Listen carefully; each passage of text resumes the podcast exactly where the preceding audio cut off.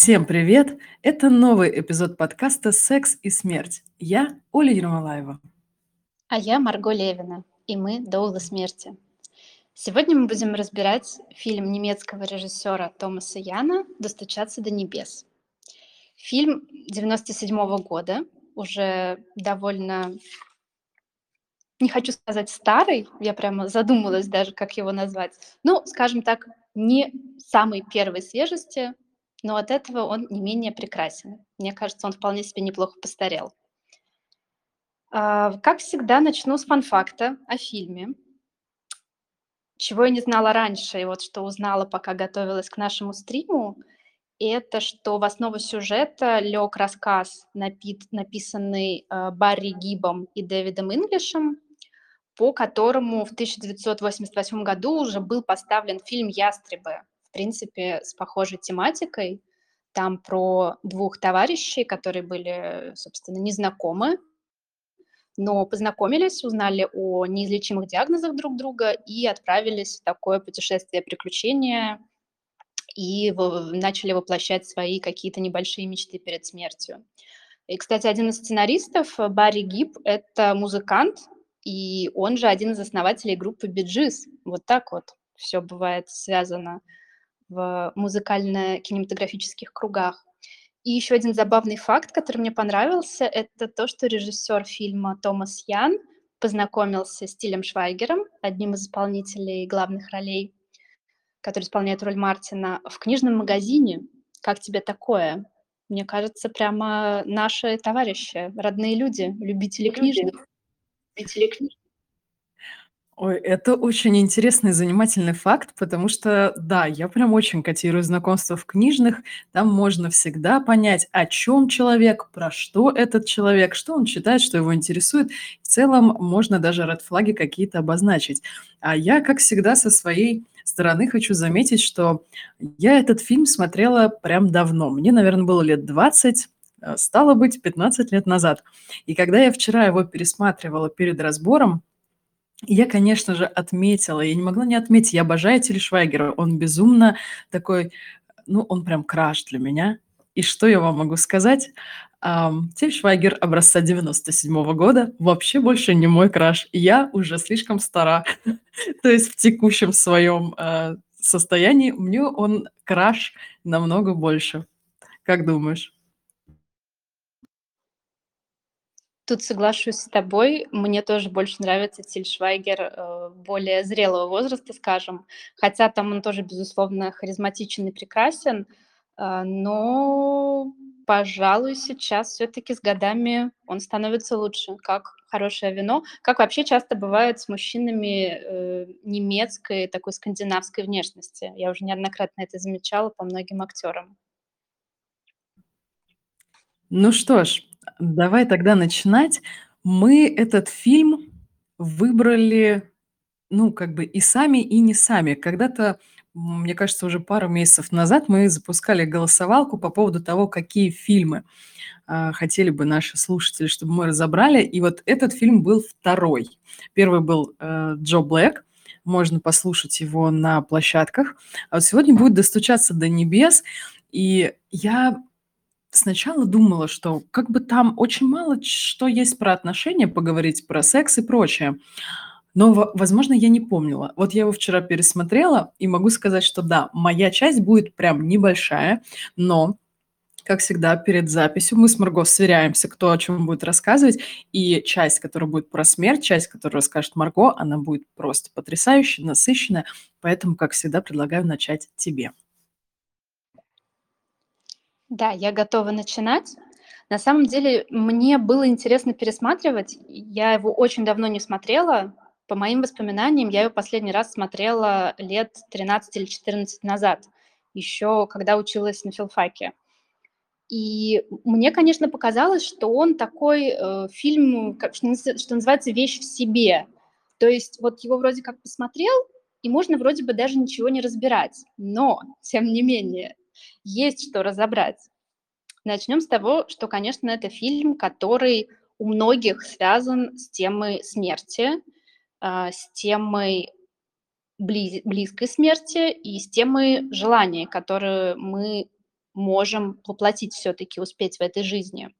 А, собственно, главные герои фильма Мартин и Руди, они встречаются, знакомятся в больнице, куда они оба приезжают для обследования. И там как раз в ходе этих обследований выясняется, что со здоровьем у них все не очень хорошо. У Мартина опухоль мозга, Э, размером с теннисный мяч, если я не ошибаюсь и правильно цитирую, а у Руди саркома кости, что тоже довольно неприятное заболевание. И как раз там один из врачей говорит, что диспансеризация – это нужная штука, и мне кажется, что это такой важный социальный посыл в этом фильме прозвучал, потому что от себя хочу добавить, а, я очень редко даю какие-то советы, но здесь, пожалуй, тот редкие случаи, когда мне хочется дать совет действительно проходить диспансеризацию, когда есть такая возможность, и не забивать на всякие чекапы, потому что есть шанс выявить заболевание на ранней стадии и успеть еще что-то сделать. Нашим героям, к сожалению, не удалось на ранней стадии ничего выявить. И вот как раз э, в случае Мартина все особенно нехорошо, потому что его опухоль уже прямо на совсем терминальных стадиях, и когда он спрашивает доктора, задает ему прямой вопрос, сколько мне еще, доктор ему также прямо отвечает, нисколько. И здесь, конечно, можно рассуждать о том, что доктор говорит э, слишком жестоко, слишком сурово, но, как мне видится, врачи в такой момент обычно все-таки понимают, какой человек находится перед ними, и наверное, нет идеального способа сообщить такую новость. Конечно, можно сказать, что нужно обязательно быть бережным, нужно обязательно быть чутким, и можно вспомнить разные фильмы и разные примеры, как такие новости сообщаются, но мне кажется, опять же, опытный врач, э, увидев такого человека, как Мартин, который в целом достаточно такой здравомыслящий, с головой на плечах, открытый, прямой, он, наверное, посчитал, что будет э, честно сказать ему правду вот именно таким способом, и тут э, я бы, пожалуй, с ним, наверное, согласилась. А в случае с Руди э, у них с врачом немножечко другая дискуссия происходит. Руди говорит, что его отец тоже умер от рака, что ему ампутировали все, что можно, и все равно это не помогло, он все равно умер. И затем Руди говорит такую интересную фразу, я считаю, что смерть – это очень неприятная форма бытия. То есть Руди у нас не такой прямой, откровенный и честный парень, как Мартин. Он более деликатный, более мягкий, более такой философствующий. И, соответственно, с врачом у них дискуссия тоже складывается немножко по-другому. Но в любом случае, конечно, оба диагноза неприятные, и понятно, что времени им остается не очень много. И это как раз и становится завязкой фильма и их знакомством. Да, я отметила то, что, э, я не как бы не обращала на это внимания, когда смотрела первый раз в 20 лет, что выбрали-то еще такие диагнозы, которые, простите мой каламбур, не то чтобы смертельные, а еще и очень болезненные, очень тяжелые. То есть что опухоль, что саркома кости- это такие серьезные все-таки вещи, которые приносят большой дискомфорт. А, мы видим, да, там дальше по фильму, что у Мартина случаются вот эти приступы даже. И это такая сильная история. И вот в этой точке мне очень хочется принести сюда цитату, просто э, вчерашнюю от моей дочери. Я ее хранила для этого сна, потому что мы ну, разговариваем перед сном, как прошел день и все такое, и она иногда задает интересные вопросы. И вчера перед сном она меня спросила, а какой срок годности у жизни? Прикинь? Вау! Я вообще обожаю всякие детские фразочки и детские цитаты, во всяком случае, когда это такие умные, приятные дети, как твоя дочка. И мне кажется, это действительно классная классная фраза именно для сегодняшнего стрима. Мы никогда не знаем, какой срок годности у жизни, но вот тут в случае Мартина и Руди им становится это чуть понятней, особенно Мартину. И да, мы в течение фильма видим как раз э, приступы, которые у него случаются, а, сначала в машине, э, потом в отеле, потом на улице. И тут, кстати, интересно, э, как на них реагирует Руди, но я, пожалуй, к этому вернусь позже, когда будем дру- другую часть обсуждать. Пока что вернемся к, соответственно, к новостям неприятным, к диагнозам.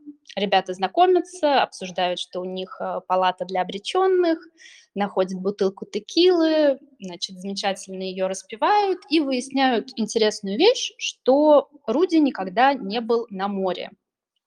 И Мартин ему расписывает, как прекрасно выглядит море, и о том, что если ты умираешь, ты обязательно должен побывать на море, потому что на небе других разговоров-то, в общем-то, и не ведется. И он решает помочь Руди увидеть море перед смертью. И это становится таким лейтмотивом их общения, начала их такой короткой, но яркой дружбы. Они отправляются навстречу морю. И сначала это как бы главное желание, которое их объединяет, но затем в какой-то момент уже свистнув тачку, уже украв деньги, заселившись в роскошный отель, они начинают э, составлять свой смертельный виш-лист, начинают выписывать желания, которые они хотели бы осуществить перед смертью. И там у Мартина, если я не ошибаюсь, их набирается больше, у Руди меньше, но, в общем, это не важно. Они в какой-то момент понимают, что могут не успеть э, реализовать все свои хотелки и решают выбрать одно желание, как бы главное. И наугад э, выбирают номер из списка каждого. А, в итоге для Мартина главное желание оказывается купить своей маме такой же кадиллак, какой Элвис подарил своей матери, а Руди, желание Руди – это переспать сразу с двумя женщинами. И он, конечно, чувствует себя неловко, потому что это звучит не так красиво, не так эффектно и романтично, как «Кадиллак для мамы», но что делать? Так уж получилось, такое желание выбрали, так что нужно будет его исполнять. И здесь, конечно, очень интересный момент с вот этими вот желаниями. Мы с Олей, как доула смерти, часто про это говорим, и у нас много, много мы об этом говорили во время нашего доульского обучения – и бывает так, что с клиентами возникает эта тема, насколько стоит это делать, составлять виш-листы какие-то перед смертью, насколько не стоит. Опять же, это все, конечно, очень индивидуально, но в целом, мне кажется, хорошо напоминать людям, что есть такая возможность, что если четко знаешь, сколько тебе осталось, имеет смысл подумать, а что именно может, можно исполнить за это время – и, конечно, тут может быть э, грустным моментом, что какие-то вещи уже никогда не случатся и не реализуются. И нужно, может быть, искать компромиссы. Так же, как вот здесь Руди и Мартин, они поняли, что все свои желания они не смогут воплотить. И, наверное, с морем, например, та же история. Они бы хотели поехать, может быть, и там на Гавайи или еще куда-то, на какое-то яркое южное море, но понятно, что, учитывая, что у них мало времени, скорее всего, это будет э, Германия, Голландия, они как раз едут потом в Голландию. То есть это будет такое более а, суровое Северное море. Я прям думаю про наш Финский залив, который вроде как залив, а в, а общем-то тоже море. И, в общем, эти списки желаний возвращают нас к, мне кажется, одной из основных мыслей этого фильма о том, что не надо откладывать жизнь на потом, потому что в какой-то момент может оказаться, что времени у тебя уже мало, а ты много всего не сделал, много чего не повидал, много чего не сказал. И как раз-таки Руди и Мартин пытаются успеть хоть что-то перед смертью. Будь то посмотреть море, а, подарить маме последний прекрасный подарок, ну или переспать с двумя прекрасными женщинами. К счастью, они успевают, сделать и то, и другое, и даже успевают посмотреть на море. Потом, как выясняется, во второй половине фильма это была мечта не столько Руди, сколько Мартина, потому что Мартин на самом деле тоже не видел моря. И он сам мечтал об этом. И, конечно, очень радостно, что они успели доехать до моря. Мне тут хочется, знаешь, наверное, какую штуку добавить что действительно, когда мы обсуждаем с людьми, чего бы им хотелось сделать до смерти, очень часто, очень часто вот эти вот все желания, там, не знаю, проехать вокруг света за 80 дней, переспать со всеми на свете красотками, они очень быстро уходят на второй план. И выясняется, что на самом деле для счастья человеку нужно не очень-то много. У меня как-то, по-моему, да, в феврале была беседа с одной девушкой, и она очень красивые планы описывала, просто с ума сойти какие. Там была задействована, знаешь, были задействованы теги: политика, феминисты, сила женщин, то есть все, что я люблю. И когда я ей задала вопрос: "Ам, окей, а как ты это бы реализовала? То есть если это то, чем ты горишь, если бы ты понимала, что твой конец, вот он очень близок". И она посидела, помолчала, а потом сказала: "А я бы не стала этого делать. Я бы все это время провела с мужем в обнимку". Получается, что вот эти вот амбиции про карьеру, они могут быть навязанными, могут и не быть. Потому что случаи, когда люди говорили, что я все равно буду учиться, да, например. У меня была как-то довольская сессия с девушкой, которая, э, только пошла учиться на новую ступень обучения, новому методу терапии, и понимая, что она не успеет его пройти, она говорит, что я все равно буду продолжать, потому что это важно. Так и тут. То есть вот этот очень показательный момент, когда они написали, конечно, списки, но нужно выбрать то, что самое важное. Это интересно. Да, и мне кажется довольно показательно, что все-таки таким центральным моментом является именно эта поездка на море. Кажется, что это что-то очень-очень простое. Ну, просто приехать, сесть на песок и смотреть на море. Но, видимо, это то, что их в этот момент больше всего грело, и то, что, чего им на самом деле больше всего хотелось. Наверное, даже больше, чем Кадиллак и секс с двумя женщинами. Ну, судя по Мартину, у него вообще было много секса с разными, э, женщинами. И я могу сказать, что вот это суровое Балтийское море, я была на берегах Балтики, и меня прям так флешбэкнуло, потому что оно действительно такое очень, ну, как ты говоришь, северное и суровое. И это прям важно. И это действительно то, что можно хоть как-то хоть как-то попробовать реализовать. Что-то достижимое. И опять же, да, придумать какую-то аналогию, не ехать на Гавайи, потому что можно просто не доехать туда, особенно с тем бэкграундом, который они устроили, да, в фильме. Ну вот, а можно доехать куда-то, куда можно поближе. Да, это такие вполне себе осуществимые компромиссы. Еще, кстати, интересный момент по поводу Мартина, который я отметила. Ему хотелось подарить своей маме Кадиллак, как Элвис дарил своей маме. Но, по сути, когда он делает этот подарок, маме, конечно, безусловно, безумно нравится, она в восторге, но она ему говорит: "У меня даже прав нет". И в этот момент, мне стало вот именно при этом пересмотре понятно, что это подарок не столько для мамы, сколько даже для него самого. Ему хотелось испытать прежде всего эту эмоцию, когда ты что-то даришь дорогому человеку, видишь вот этот свет и радость в его глазах, и от этого подпитываешься сам. То есть, мне кажется, ему был важен больше момент, процесс дарения, чем то, что у его мамы будет кадиллак, как у элвисовской матери. Что думаешь об этом? Да, меня тоже улыбнул этот момент, когда мама такая: "Вау, как классно, спасибо, но у меня нету прав". И я такая: "О". Вряд ли он не знал, что у мамы нет прав. То есть это его мечта, это не не исполнить чужую мечту, это его мечта быть таким сыном. Я думаю, что, ам, там, конечно, где-то в полицейском участке упоминается, какой он законопослушный гражданин, но я думаю, что он ну, много и по-разному жил. И, возможно, мама, как многие мамы мальчиков, за него переживала, как она там обратила внимание на его ссадину на переносице сразу, да, то есть очень по-родительски. Вот, и ему хотелось быть хорошим сыном, особенно перед смертью, чтобы вот осталось такое.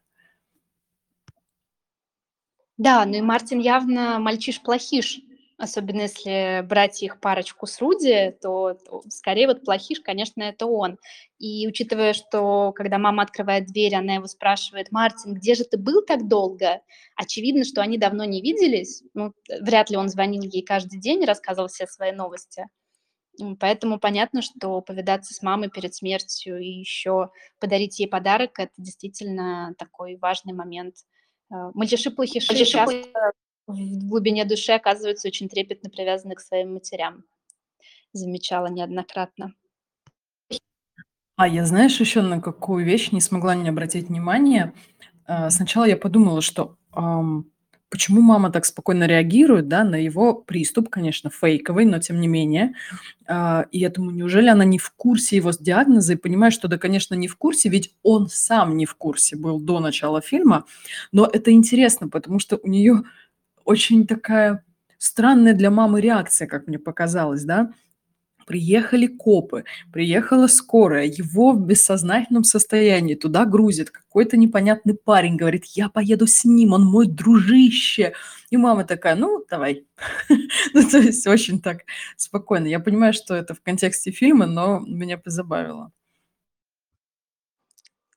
Кстати, да, это забавный момент и возвращает нас к хорошему вопросу о том, какую жизнь вообще Мартин вел э, до а, начала фильма, до того, как он узнал о своем диагнозе. Вполне возможно, что для него было нормально ввязываться во всякие передряги, и мама уже не первый раз э, что-то такое видела или слышала.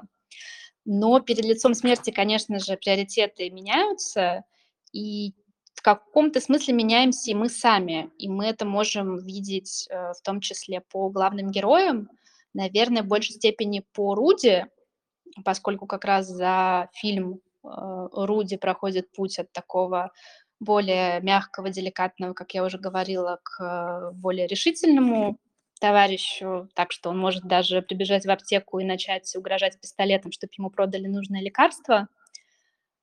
Ну и в целом э, перед ними стоит цель доехать до моря, добраться. Они на все готовы, чтобы, чтобы доехать до моря, им ничего не страшно.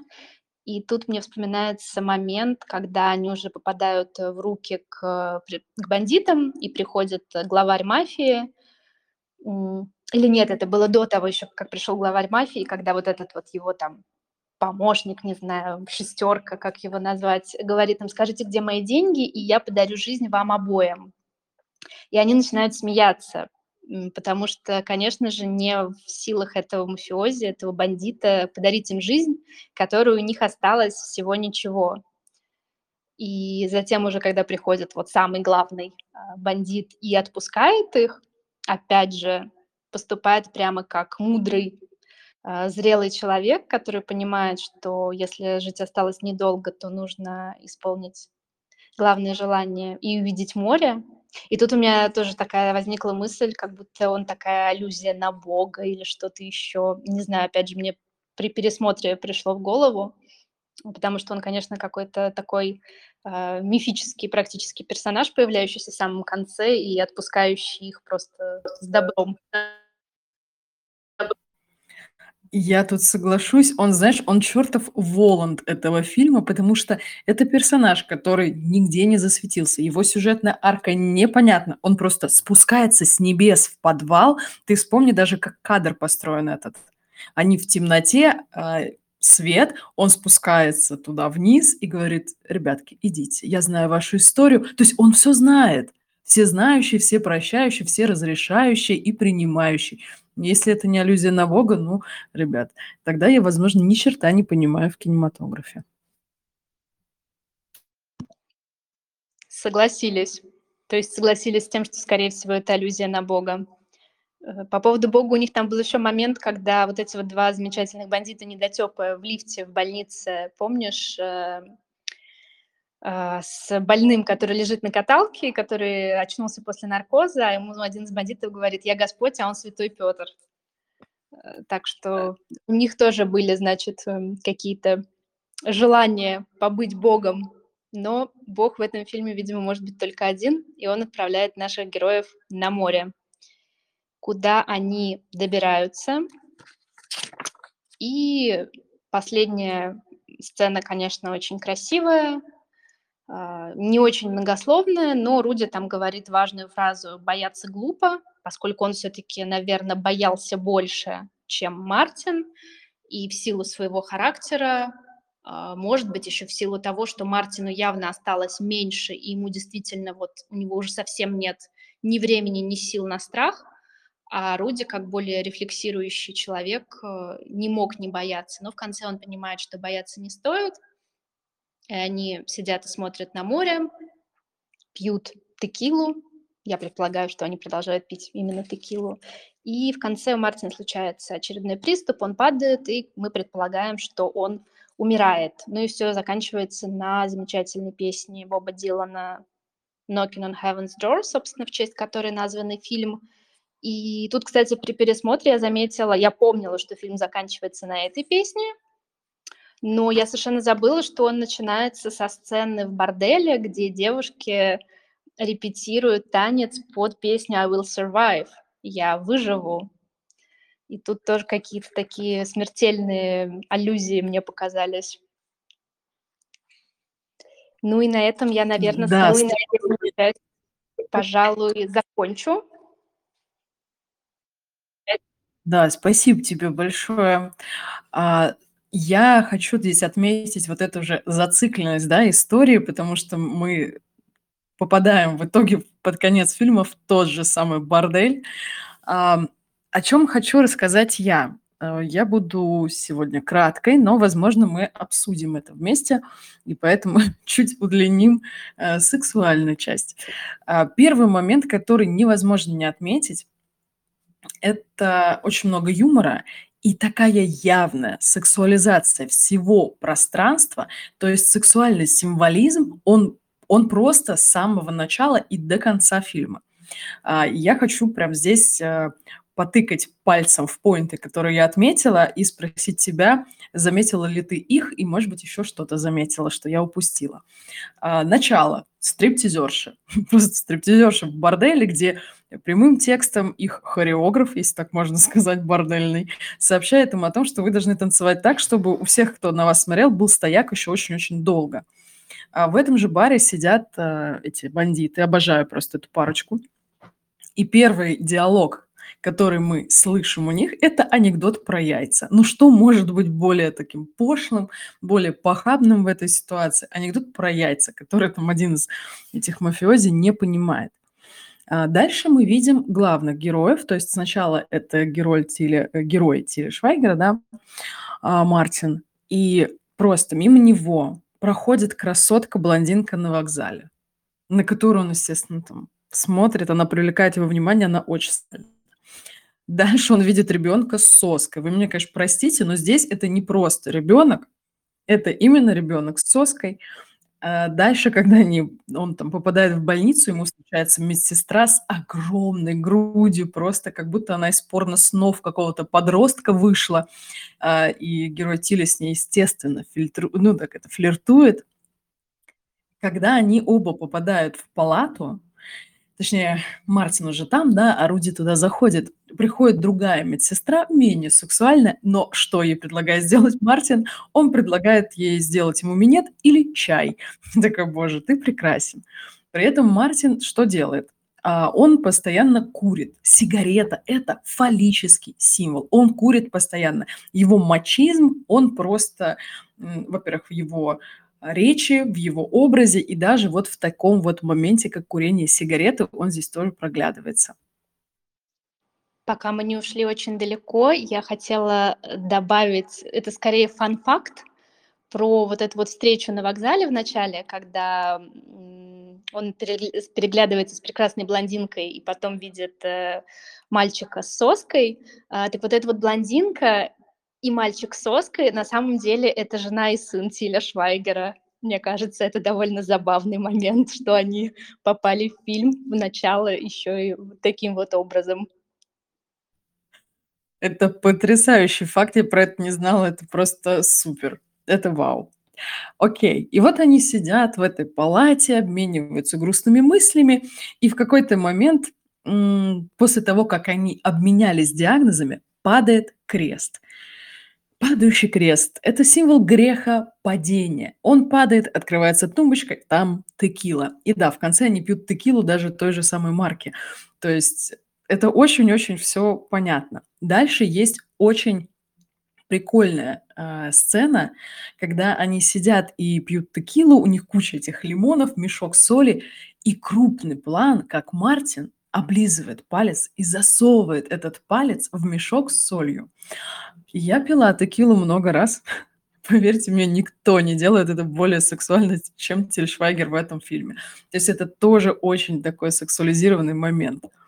Э, обратила ли ты на это внимание или он мимо тебя прошел? Я на это обращала внимание и когда смотрела фильм, будучи более юной и не такой искушенной девушкой, и, безусловно, обратила внимание при пересмотре сейчас. Он действительно делает это очень эффектно, очень эротично и очень смачно. Вот прямо видишь и запоминаешь, и этот кадр потом стоит перед глазами. Но должна сказать, что он и курит тоже на мой вкус очень э, сексуально. Прям приятно смотреть. А вот тут согласились, да, ему действительно очень идет эта сигарета. Ну, то есть это дополнение его образа брутальными элементами. Интересно, есть еще момент, когда два этих мафиози, они едут, сбивают э, пацана на велике или на скейте, на скейте сбивают пацана, и что э, один из бандитов предлагает ему? Банан. И знаешь, что самое интересное? Я долго посмотрела на этого пацана и поняла, что я знаю, где он играл. Он играл старой немецкой молодежной комедии, которая называется «Муравьи в штанах». Не знаю, смотрел ты ее или нет, не буду рекомендовать пересматривать, потому что это прям такой подростковый юмор, но мне было забавно, что я узнала этого актера. Блин, это очень смешно, я этого не знала. В смысле, я, мне кажется, я слышала название фильма, но я не знала, что это немецкая комедия, и не знала, что там снимался вот этот вот э, пацан. Это очень забавно. Э, как всегда, у нас в фильмах есть пацаны, которым вопросики, и вот это еще один из них. А потом хочу отметить еще сцену, где они тоже пьют текилу, и то, какие стихи читает Тиль, они же капец какие романтичные. То есть он буквально, я прям представляю, если бы напротив него сидел не другой смертельно больной мужчина, а какая-то женщина, то есть это прям такой элемент соблазнения. И если бы это была женщина, он бы ее соблазнял на секс, а тут он его соблазняет, он ему продает, делает соблазнительной идею поехать на море. И у него это прекрасно получается, потому что пока я на него смотрела, мне хотелось закурить, выпить текилы и сгонять с ним на море. Вот. Э, он, конечно, прекрасен. Да, Марк, Очень мне... Э, соблазнитель. Не могу не согласиться тут с тобой. Мне очень еще запомнилась сцена, когда они пришли в Хьюго Босс, и там была тоже очень-очень сексуализированная продавщица. Ну, просто ее образ- это нечто. Она живет жвачку, очень развратная. То есть в какой-то момент на Круди заходит в примерочную, он не догоняет, что у него мог бы случиться секс. И в этот момент э, герой Тиля вместо сигареты закуривает сигару. И это еще один фаллический символ. Он больше, чем сигарета. К тому моменту он уже сходил, украл тачку, деньги, прочее. То есть его мачизм, да, его мускулинность, она выросла до того, что даже в таком вот э, маленьком эпизоде он продолжает курить сигары, а не сигареты. Там сигареты под конец только появляются. И мне показалось это очень интересно. Ты знаешь, я тут э, хочу добавить, что из нас двоих, безусловно, ты ближе к Мартину, а я к Руди, потому что сейчас, когда ты сказала, что Руди, до Руди не дошло, что у него мог случиться секс примерочный, я такая, э, до меня тоже не дошло, что у Руди мог случиться секс примерочный, а ведь он и правда мог случиться.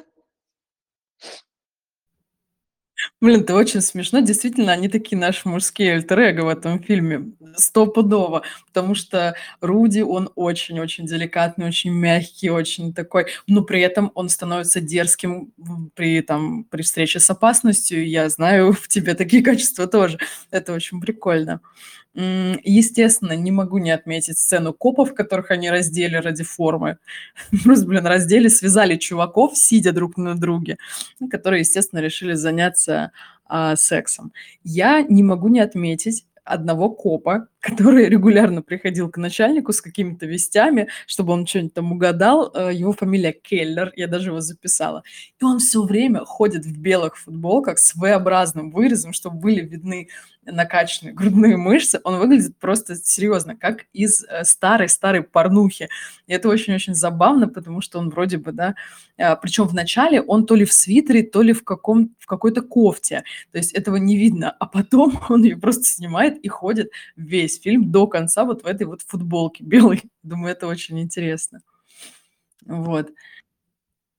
Я тоже поугорала от Келлера и от его белой футболки, и еще меня дико веселит каждый раз э, вот этот вот коп, который приходит на заправку и пьет мятный ликерчик, потому что он тоже выглядит совершенно порнушно, как будто из старой немецкой порнухи.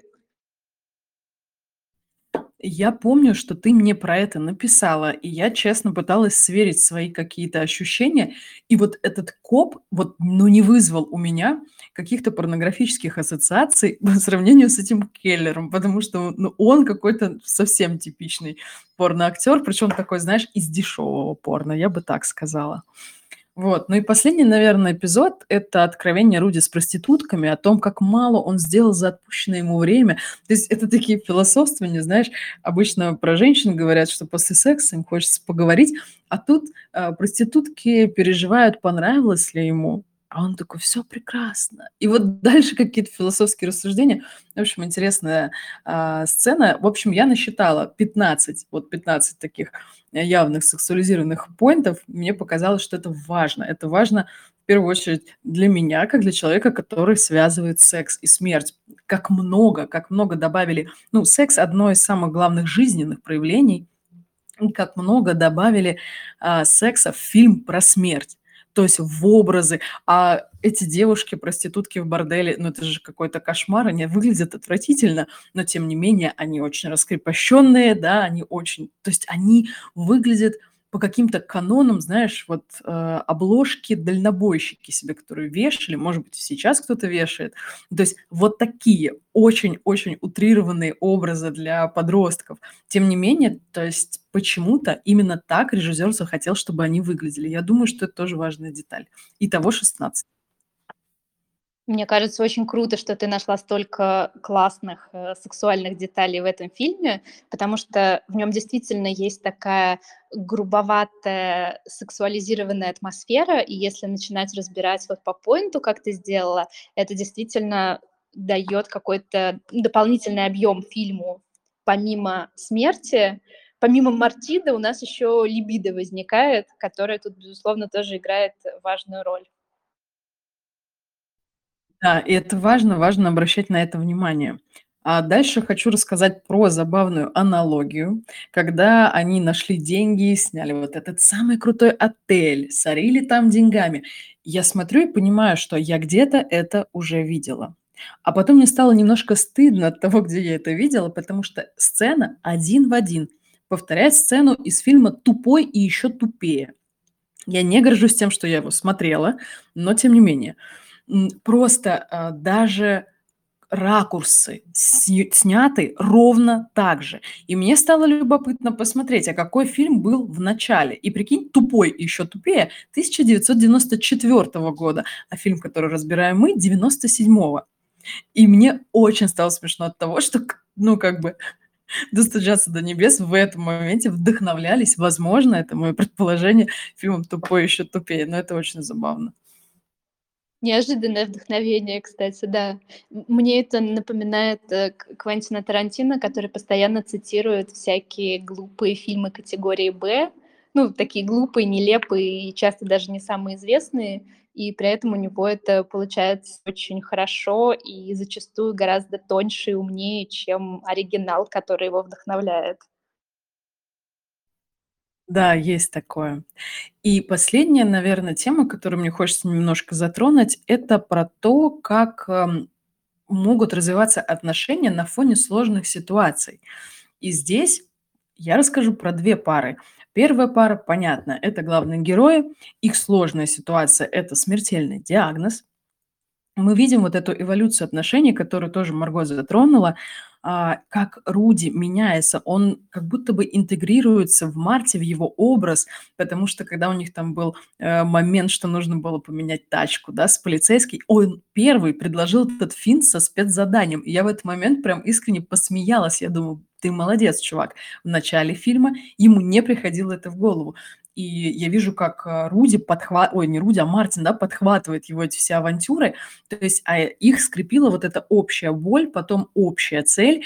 И, ам, как сказать, вот очень часто отношения в целом сводятся на каких-то травматиках, да. То есть, э, люди там у одного, не знаю, обесценивающая мать, другой там еще что-то, и вот они вот в такой связке, склеились и идут дальше по жизни. И это не самый здоровый вариант. А их вариант, несмотря на то, что это смертельный диагноз, как бы это странно ни звучало, он здоровее и он прочнее, потому что общее горе, оно очень-очень сближает. Так же, как и общая радость. Вообще любые сильные эмоции, когда ты их проживаешь с кем-то, потому что в этот момент, в этой точке жизни – этот человек понимает его лучше всех. Вообще никто, ни мама, ни друзья, ни, ну, какие-нибудь, может быть, любовники, любовницы. Нет, только этот человек, который рядом с тобой, в один день узнавший о своем там, очень печальном диагнозе и скорой кончине, он тебя понимает лучше всего. Тут не могу с тобой не согласиться. Мне кажется, это действительно важный момент, который стоит подчеркнуть. И часто говорят, что самые крепкие отношения у людей, у которых общие ценности. Мне кажется, это касается любых отношений, романтических, и рабочих, и дружеских. И, безусловно, как раз-таки можно стать хорошими, настоящими друзьями за очень короткое время, если вас сплачивает какое-то общее большое горе, как то приближающаяся смерть, и в этот момент, конечно, вы понимаете, что у вас общие ценности, а, поехать в путешествие, увидеть море, воплотить мечту э, свою и мечту друга. И в этот момент вы начинаете действительно понимать друг другу, как никто другой, и быть на одной волне во всех смыслах этого слова. Да. А вторая пара- это те самые бандиты. Я реально их просто обожаю. Они как будто бы идут фоном, но на самом деле мы тоже видим двух людей, коллег, да, с общими ценностями, они все таки оба мафиози, которые вначале не очень-то сильно ладят. У них разный юмор, еще что-то. Но как только у них нарисовываются общие проблемы, но они вместе потеряли, скажем так, тачку очень важную. Им обоим босс обещает отгрызть яйца. Это тоже очень опасная ситуация. И как они иначе стали, то есть они стали командой, они сплотились, как один прикрывает другого в перестрелках. И это очень-очень интересно. И я подумала, что недооцененная пара в этом фильме, потому что у них тоже есть не, не такая уж ярко выраженная, но все-таки эволюция отношений. И самое мое любимое у этих двух ребят – это выражение их лиц, когда они стреляют или просто стоят молчат. Это просто Привет, Александр Невский. Вот это супер маскулинное, очень подчеркнутое. То есть они, знаешь, э, когда хочется показать каноничных бандитов, но ты прям переборщил, когда хочется подсластить, но высыпал слишком много сахара. Вот это именно такая ситуация. Да, они потрясающие персонажи. Тут тоже соглашусь с тобой, что смотреть за ними одно удовольствие. Мне кажется, я бы с удовольствием посмотрела на какой-нибудь отдельный фильм, какую-нибудь глу- глупую комедию именно про них. И, кстати, что меня удивило во время этого пересмотра, несмотря на большое количество перестрелок в этом фильме, казалось бы, насилие, погони, полицейские, бандиты, ограбление банка – не знаю, обратила ли ты внимание, что никто, по сути, не погибает, никто не умирает ни от шальной пули, ни еще от чего-нибудь. То есть смерть, единственная смерть, которую мы, в общем, видим, это смерть Мартина в конце от вполне себе естественных причин. А несмотря на все перестрелки и угрозы отрезать яйца, ничего такого не происходит, никакого насилия, только только тихая смерть в конце у моря. Конечно, я совершенно с тобой согласна. Я обратила на это внимание, что это фильм без жертв. Это фильм без жертв. То есть, несмотря на весь этот экшен, а, всё прекрасно, всё очень а, мне понравилось то, что, знаешь, иногда бывает, опошляется какая-то тема, потому что тема смерти, она, ну, непростая, и преподнести её именно не пошло, то есть не не страшно или не больно, или не горько, а именно не пошло, тоже надо уметь. И тут вроде вроде бы, да, у нас и юмор такой, но достаточно упоротый, ну, прям упоротый, персонажи, много очень секса в деталях, но при этом есть вот эта бережность какая-то, как это иначе назвать? Действительно, то, что нету ни одной насильственной смерти, никто не пострадал, э, все живы. То есть у нас даже, а, главные герои-то в конце не оба умерли, то есть мы не видим вторую смерть. То есть фильм на самом деле очень даже добрый, я б, наверно, так сказала. Да, я бы даже сказала, что он нежный. И отношения Мартина и Руди, мне кажутся именно что очень нежными. И концовка, она тоже какая-то вот нежная, бережная и почти что, ну, не хочу сказать ласковая, но во всяком случае не страшная.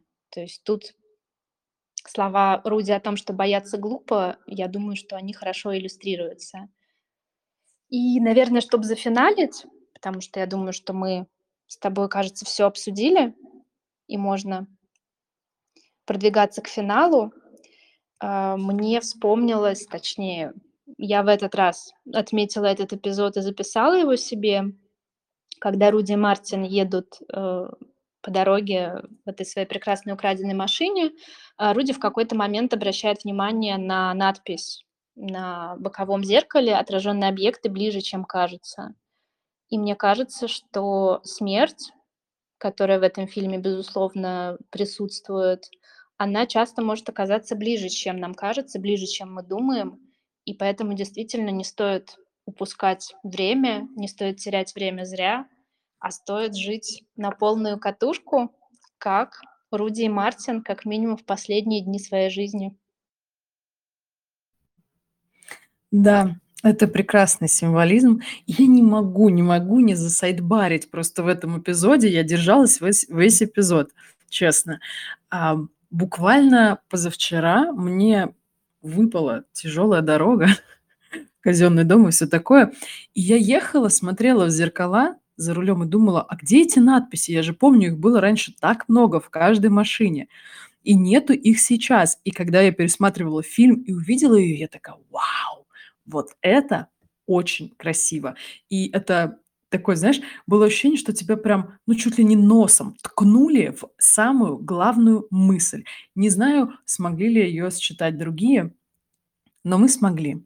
А ещё я подумала, что очень важно будет сказать, в следующий раз мы скажем это в начале, что наши разборы лучше смотреть, точнее слушать, после того, как вы посмотрите фильм, либо если вы его уже смотрели, потому что у нас нету цели пересказывать сюжет. Мы обсуждаем какие-то глубинные смыслы, и, конечно же, интереснее будет, если слушатель в контексте. А если вы не смотрели фильм и хотите послушать и понять, о чём он, наверное наверно, стоит изменить порядок действий. Да, это важное уточнение. Э, мы его обязательно в следующий раз скажем в начале, а может быть, и пропишем где-нибудь, например, в шапке подкаста тоже, чтобы люди знали. Тогда мы заканчиваем. Всем спасибо, всем пока. Спасибо и пока-пока.